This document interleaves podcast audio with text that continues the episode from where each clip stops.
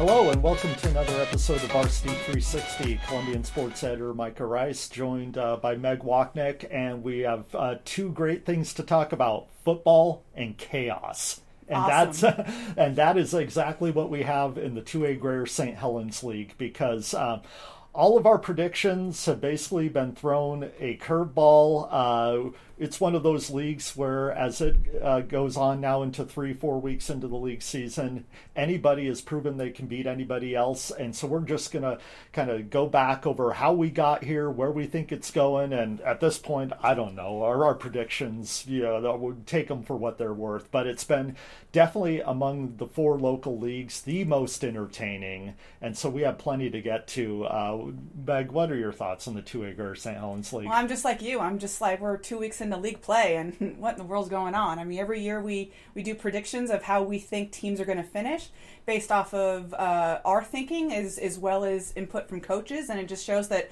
uh, we don't know anything. That's what it shows. it just goes, yeah, and uh, for me, I think it's a breath of fresh air because so often, especially in recent years, when you've had you know a state championship caliber team whether it's camas whether it's union whether it's Hockinson it's kind of like all right we're, playing these regular season games because you, you have to but really the suspense is the playoffs. But uh, the 2a greater st helens league is showing that anybody can beat anybody on any given friday. And so let's kind of recap how we got here. Before the year all eyes were on washougal and uh, for good reason. They have one of the uh, area's best quarterbacks in Holden Bea. Uh, we picked them to, to win the league, and uh, uh, obviously uh, Woodland didn't get that message because two weeks ago Woodland goes into Washougal and knocks off the Panthers 33 to 28 and that kind of threw a marker down that this league was going to be a little bit more uh, unpredictable than we maybe had thought. No, it was. In fact, that was, I think,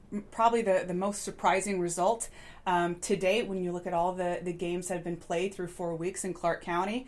And so surprising that even a, a number of 2A coaches uh, reached out that Friday night via text saying, uh, what what happened to Washougal? Is Holden Bea okay? That was the first thing they Yeah. thought of. Is well, their star quarterback went down, so that's that's why uh, the upset happened. But no, it was just quality play by by Woodland, starting off the game, recovering an onside kick, and so even though they didn't score points on that drive, you're taking a possession away um, from Washougal, and in turn also getting uh, the second half kickoff. And so it was a great momentum builder for Woodland. But all of a sudden, a week later. Uh, they they got an L in the in the win loss column. Yeah, so uh, at this point, we're kind of readjusting our predictions. We're, uh, I think we had picked Woodland third in the league, uh, but kind of with the, the the mindset that we thought it was going to be kind of Washougal and then Ridgefield right behind them, but then anybody's race for those third and fourth playoff spots. Suddenly, we're thinking, gosh, Woodland, you know, they they ran the ball up. Uh, Elijah Anderson is having a, a great year statistically, so we're starting to think uh, Woodland is going to be in the hunt for a league championship after this huge upset. Well, they go to Columbia River, and Columbia River beats them 26 to 20. This is a Columbia River team that lost its starting quarterback two weeks before. Uh, uh, you know, we didn't really know what to make of the Rapids. They, um, you know, we have addressed kind of what happened with uh, uh, Skyview and kind of that mismatch that carried over the next week where they were missing multiple starters, including their quarterback, against a Mark Morris team that really is kind of. Pr- predicted to be kind of in the middle to bottom of the league. They lose to Mark Morris. We're thinking, okay, uh, Columbia River, this isn't the year, their year. Well, they come back, they beat Woodland, and uh, uh, this is just goes to show not only how unpredictable the league can be, but how injuries can also uh, really impact. Uh, a team week to week. It was. I mean, this was a game that you mentioned the starting quarterback. This is the second straight game, start to finish, that Ethan Long played, and he had a tremendous game, throwing for nearly 300 yards. But this was a game that saw a number of injuries, including one that required an ambulance for Woodland. Uh, talking with their coaching staff, that kid is okay. X-rays were clean, tests were fine, and, and that's good news. And and this was a game that they lost not one but two two-way starters, and they came into the game already having down three starters. So you're down five of your your quality players not to take anything away from Columbia River, and Woodland coaches would say, hey, that's not an excuse. Any good coach would say that, and by no means is Woodland using that as an excuse. But you got to wonder what would happen if it was a fully healthy Woodland team. Yeah, but Columbia River, if anyone tempted to write them off, they're suddenly right in there with the bulk of the rest of the league at one and one, which leaves just one two and zero oh mm-hmm. team, and that's a team that mea culpa here for, for the, the entire Columbian sports staff. Uh, we did not pick the Hudson's Bay Eagles uh, high enough. I think we had them as seventh out of eight teams in the league. Well, two weeks into the league season, four weeks into the, the, the, the season as a whole, and here the Hudson's Bay Eagles are undefeated. They're uh, they went and had uh, you know for me, one of the more surprising results of last Friday, going to Ridgefield and beating the Spudders 28 to 24. Uh, the Bauman brothers, uh, Raphael and Akil, continue to run the ball behind an offensive line that is just really surprised w- w- with the, the level of their play so far. Hudson's Bay 2 0, standing alone on the top of the 2A GSHL, just like we predicted. Right, no, not a chance. You know, it's great to see uh, Bay having a tremendous start, one of a couple teams that are still 4 0 in this area. And I think what I appreciate most about this league is the word parity, right? For so many years, right? Hockinson winning back to back state championships. It was always that kind of premier team and then, you know, kind of everyone else. But what this league has shown, even though we're only two weeks into the league season, is a lot of parity going on, and and that's great for the league because you know it's going to be competitive games week in and week out, and we've seen that early on. Well, just to set the stage for the rest of the league season. Um, so, for, for, those of you that follow this league um, avidly and for a long time, you know how it works. Uh, four teams make the postseason. They have a crossover district uh, matchup with the Evergreen Conference. That's the conference that includes Tumwater, WF West, Black Hills, Aberdeen, Centralia, you know, a few other schools up there. But uh, uh, so the number one in the 2A Greater St. Helens League gets the number four in the Evergreen Conference. The number two plays the number three, you know, on down to where the third seed from the 2A GSHL goes and plays usually a pretty tough number two seed in the Evergreen Conference, and the number four team gets the um, uh, initiation of uh, seeing a real powerhouse up close and personal, usually in Tumwater, although last year that was WF West who uh, did that. But Tumwater, as we were talking in kind of our prep meeting for the show, Tumwater is back to doing Tumwater things. They're always going to be one of the top teams in the league, one of the top team or top teams in the state, one of the top teams in Southwest Washington. Um, so when you have a 2A Greater St. Helens League that is so tight and one game can make a difference not only between making the playoffs and having your season end, but also hosting a playoff game as the number two seed versus maybe going on the road to a Tumwater, to a WF West. Um, there's going to be little margin for error the rest of the way. No, that matters, right? The ones and twos get to host, the threes and fours are on the road, and, and it's kind of a, a joke every year, right? Mm-hmm. It's like you don't want to be the four seed because you know who you're going to play, and more often than not, it is Tumwater. And yeah. so uh, every every possession matters, every game matters, and fortunately, we still have a long way to go. Yeah, so just to reset the league standings, it's uh, uh, Hudson's Bay all alone at the top, 2 and 0, and then you have everyone else who uh, has thrown their hat in basically uh, at 1 and 1, uh, including Mark Morris, including Columbia River, including Woodland, including Washougal, including Ridgefield. Uh, so a few of the, the key games coming up this Friday. We start right right with it with um, uh, Ridgefield and Washougal. That's going to be that that's going to be one where I think we're going to learn a little bit more about uh, number one who is kind of going to be right there, but could you imagine if uh, Ridgefield and Washougal, we, we, we never would have predicted one of those teams would start one and two. No, no, not yeah. at all. And unfortunately, one of those records is going to happen with, with one of those two schools. So it's only going to be a week five contest, but we're already talking about two of the really the premier programs in this league going at it. And this is where we're going to really kind of find out who what programs really separate themselves. This is almost like a, a separation game, you can call it. Yeah, and then the next week we have uh, Washougal and Hudson's Bay another tremendous matchup. Um, yeah. You know, this is one where we're going to see both teams are are they for real, and I believe they are, and we're going to see kind of who dukes it out and who comes out with that dub.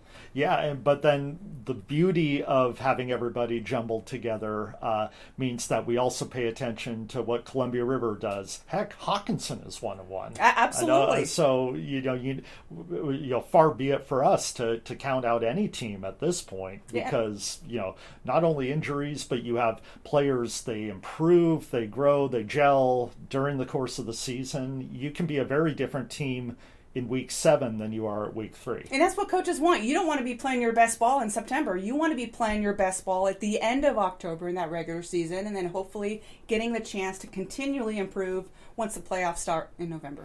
And hopefully, you know, it goes on, like we said, every week is going to be important. But then we have week nine, you have Woodland and Ridgefield. Woodland, assuming they get healthy by that point, you know, I imagine they'll still be in the mix.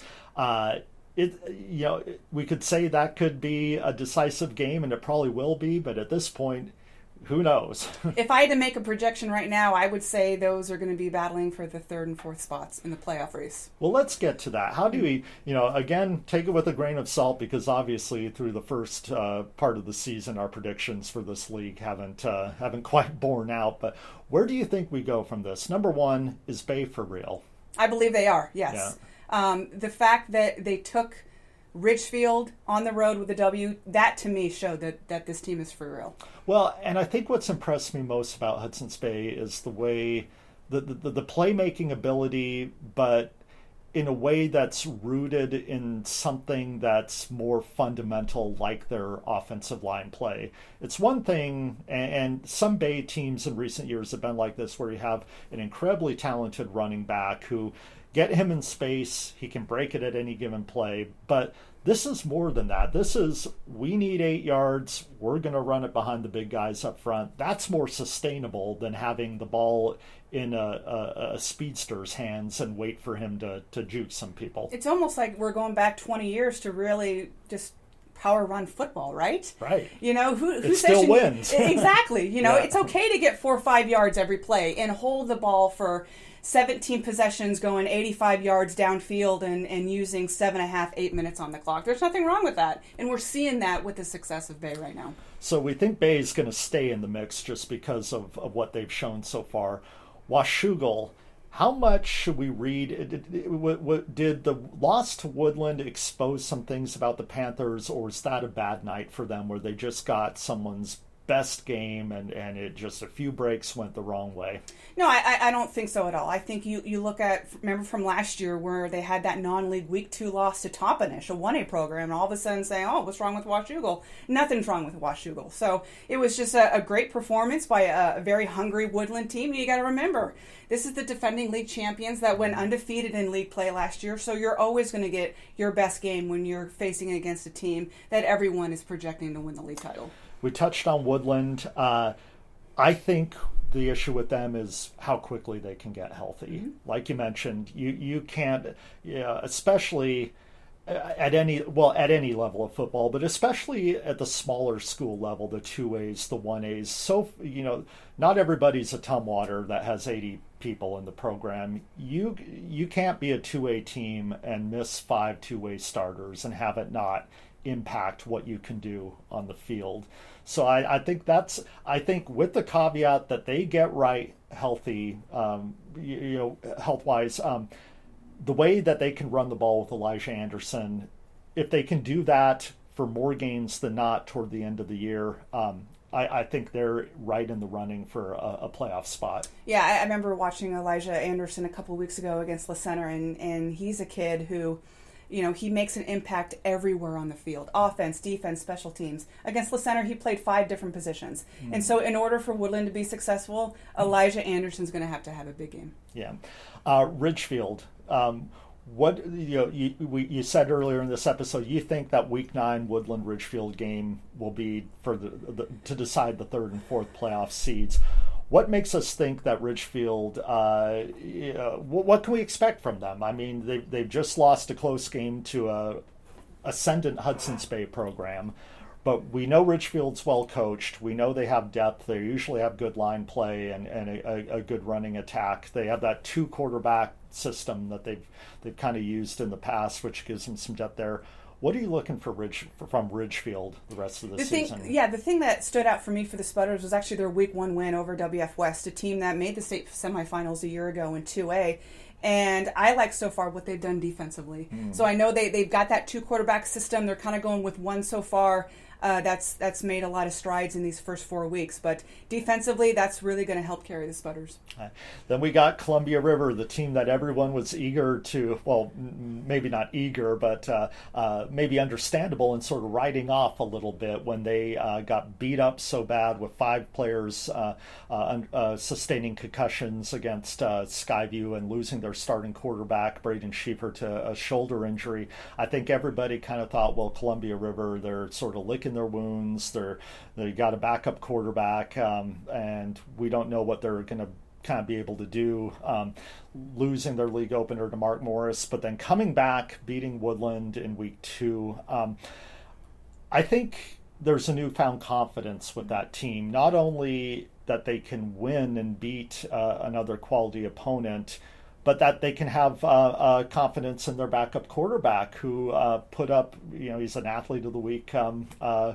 you know, contender this year uh, or this this week. Um, I think there's a, just a newfound confidence in what Columbia River can do. Absolutely. You know, you're, you're coming in again, Ethan Long, just his second full game as the starting quarterback, or I guess filling in for the starting quarterback's role. And and I don't want to say the word quarterback controversy, but as well as he's played last week, you got to factor in how are you going to get him on the field for as well as he's playing if their original starter is going to come back soon. Well, I think you know what what probably the biggest difference, and I, am not going to put myself in his shoes or anybody else in the program shoes, but I got to think he was able to take a huge stride in confidence between the Mark Morris game, his first start of the season, and the Woodland game. Uh, going from being thrust into a really bad situation against a Skyview defense that was dominant and coming after you, uh, that that's going to rattle anybody's confidence. And so. I imagine there was a little bit of a, a you know hangover from that the following week. But to be able to get right, to work with your receivers on timing, um, you know, you got uh, Ethan's a senior too, so that's mm-hmm. the thing. So that uh, that brings that kind of more mature mindset into that position. Um, you got to think that that uh, it opens up a ton of possibilities for what the Rapids are able to do from this point on. Absolutely. Yep. So, and then Hockinson, like we said, they're one and one, a team that we sort of looked at, and, and they they had a, a, a real tough go of it in their non-league uh, point of the uh, part of the season with a few lopsided losses. But uh, you know they had that Thursday win against RA Long, throwing them in right with everyone else at one and one. Uh, can Hockinson kind of throw a curveball to in this whole mix? Well, you got to remember this is a program that right has won back-to-back state championships 2017 and 2018. There's still a number of coaches on that staff who were a part of those run state championships. So you talk about just the quality coaching and the the overall program success. Hockinson has has a stretch of that. They they know what it takes to win. So absolutely, it's only been two weeks of league play. Yeah, and so RA Long, obviously, they'd love to play spoilers. Uh, they're they're the lone 0 2 team, but uh, uh, if this league has shown us anything, it's that anything can happen on any given week. Parity is a good thing. All right, looking ahead to a really interesting trend in high school football that you're looking at with a story, Meg. Uh, the ascendancy of female high school coaches. It started you know, with maybe one or, or two uh, advisors on, at the NFL level, and then has trickled down those women being role models for other women to get into the coaching profession. And now we have multiple women on staff here at our local high schools. What did you find out? Yeah, so we're this is a 2A GSHL themed podcast, and so we're just going to keep on that. So both Hudson's Bay and Columbia River each have female assistant coaches. Both of them are linebackers coaches. River, it's Ruth Ingebrand, who's also the ASB clerk, and over at Bay, it's Kelly Dyer, who's in her second year coaching outside linebackers. And I had a chance to chat with them and, and just watch each of their practices last week, and I am so impressed uh, with just their coaching style, the way they converse and talk with not only their fellow coaches on staff, but also working with their athletes. And I'll just say it, they're total badass women out there. They really are. And what I appreciate most by talking to them is not only do they feel that yes, more women need to be involved in all levels of football, and we've seen that that trend in the NFL. We've seen that in colleges with officiating as well. But there's still not enough at the local high school levels, and that's what they're they're hoping to change. And these two women actually met back this summer. Uh, this is Kelly's second year at Bay, and Ruth, this is her first year at River, and they've built a bit of a strong bond and a connection and they're using encouragement and support to each other to help build each other up. You know, they both said, "Hey, it's tough out there." Mm. You know, they're the lone rangers year uh, week in and week out. You know, there's not a whole lot of women that they're able to have that connection with until they meet uh, on opposing sidelines in week nine when Bay and River face off. You know, I got to think it's so impactful. Not you know what it's one thing when uh, a high school kid sees a female uh, NFL assistant or a female referee on their television, or they read a story about uh, uh, someone like Jen Welter, uh, who, who really broke ground in, uh, for females in professional football. But it's another thing to be on the practice field day in day out, see how much knowledge, uh, uh, you know, and mentorship these women have, uh, their understanding of the game, their understanding of nuances and details, and their ability to communicate those to make those young men better in their jobs and their positions. Um, how how impactful do you get that that is for young high school kids to see women in those positions. Oh, it, it, it is truly impactful. In fact, talking with um, a couple of the Bay players last week when I asked them about Kelly and just what makes her so special and unique as their position coach, and they said, she's our favorite coach because she goes beyond football. Mm. You know, and that's so refreshing to hear. None of these women have ever played a down in football, but as Kelly Dyer said, I am an athlete. Mm-hmm. Whether it's softball, track and field, baseball, volleyball, her background allows her to excel in teaching the outside linebackers positions.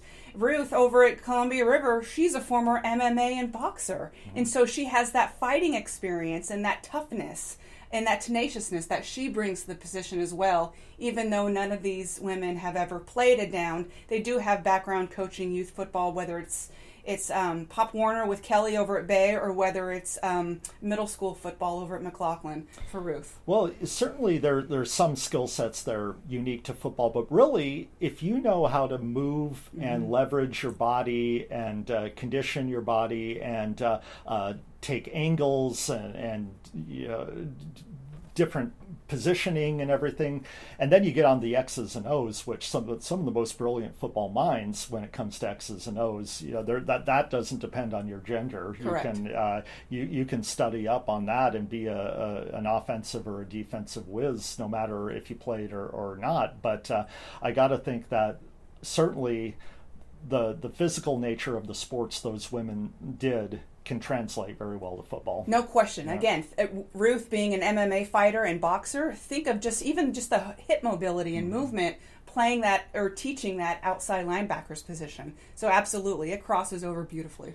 Do you get the sense that five, ten years ago that we won't just be talking about two, we could have even more? I think it's it's even just in the next couple of years, really. I mean, these women they they think of themselves as these trendsetters and hopefully we can see more and more of it right? They understand that the stigmas or or just the genders surrounding football that a lot of people still perceive as a man sport but they're coming in here saying you know what? We can make an impact and let us show you that we can. Did they talk about what the most difficult part of breaking through and being a trailblazer is, yeah right? Eh, yeah just making sure their words are heard and their value is there. And i think talking with both of them, yes, they share their struggles, but they understand too that they're gaining the respect of the coaches. They're gaining the respect of the players. Uh, talking with Dwayne Patterson, the head coach at Columbia River, he's been used to having females on his team. When he was back in high school at Redlands, California, Um, his starting quarterback was his childhood friend who was a female, who ended up being a trailblazer uh, playing professional level on the women's side of professional football. And the, I think one of the favorite things that he said when talking with him about Ruth is, hey, I don't see Ruth as a female coach, I see Ruth as a coach. And that was a great thing to hear um, from DP. Yeah, that's what we all want at the end of the day. Be Yep. judged on your merits. Exactly. Yeah, all right. Well, read about that in this Friday's Columbian. I can't wait to, to take a look at it. As always, follow that story, any other trends, and especially the wackiness in the 2A Greater St. Helens League, 360preps.com, and we'll see you next week.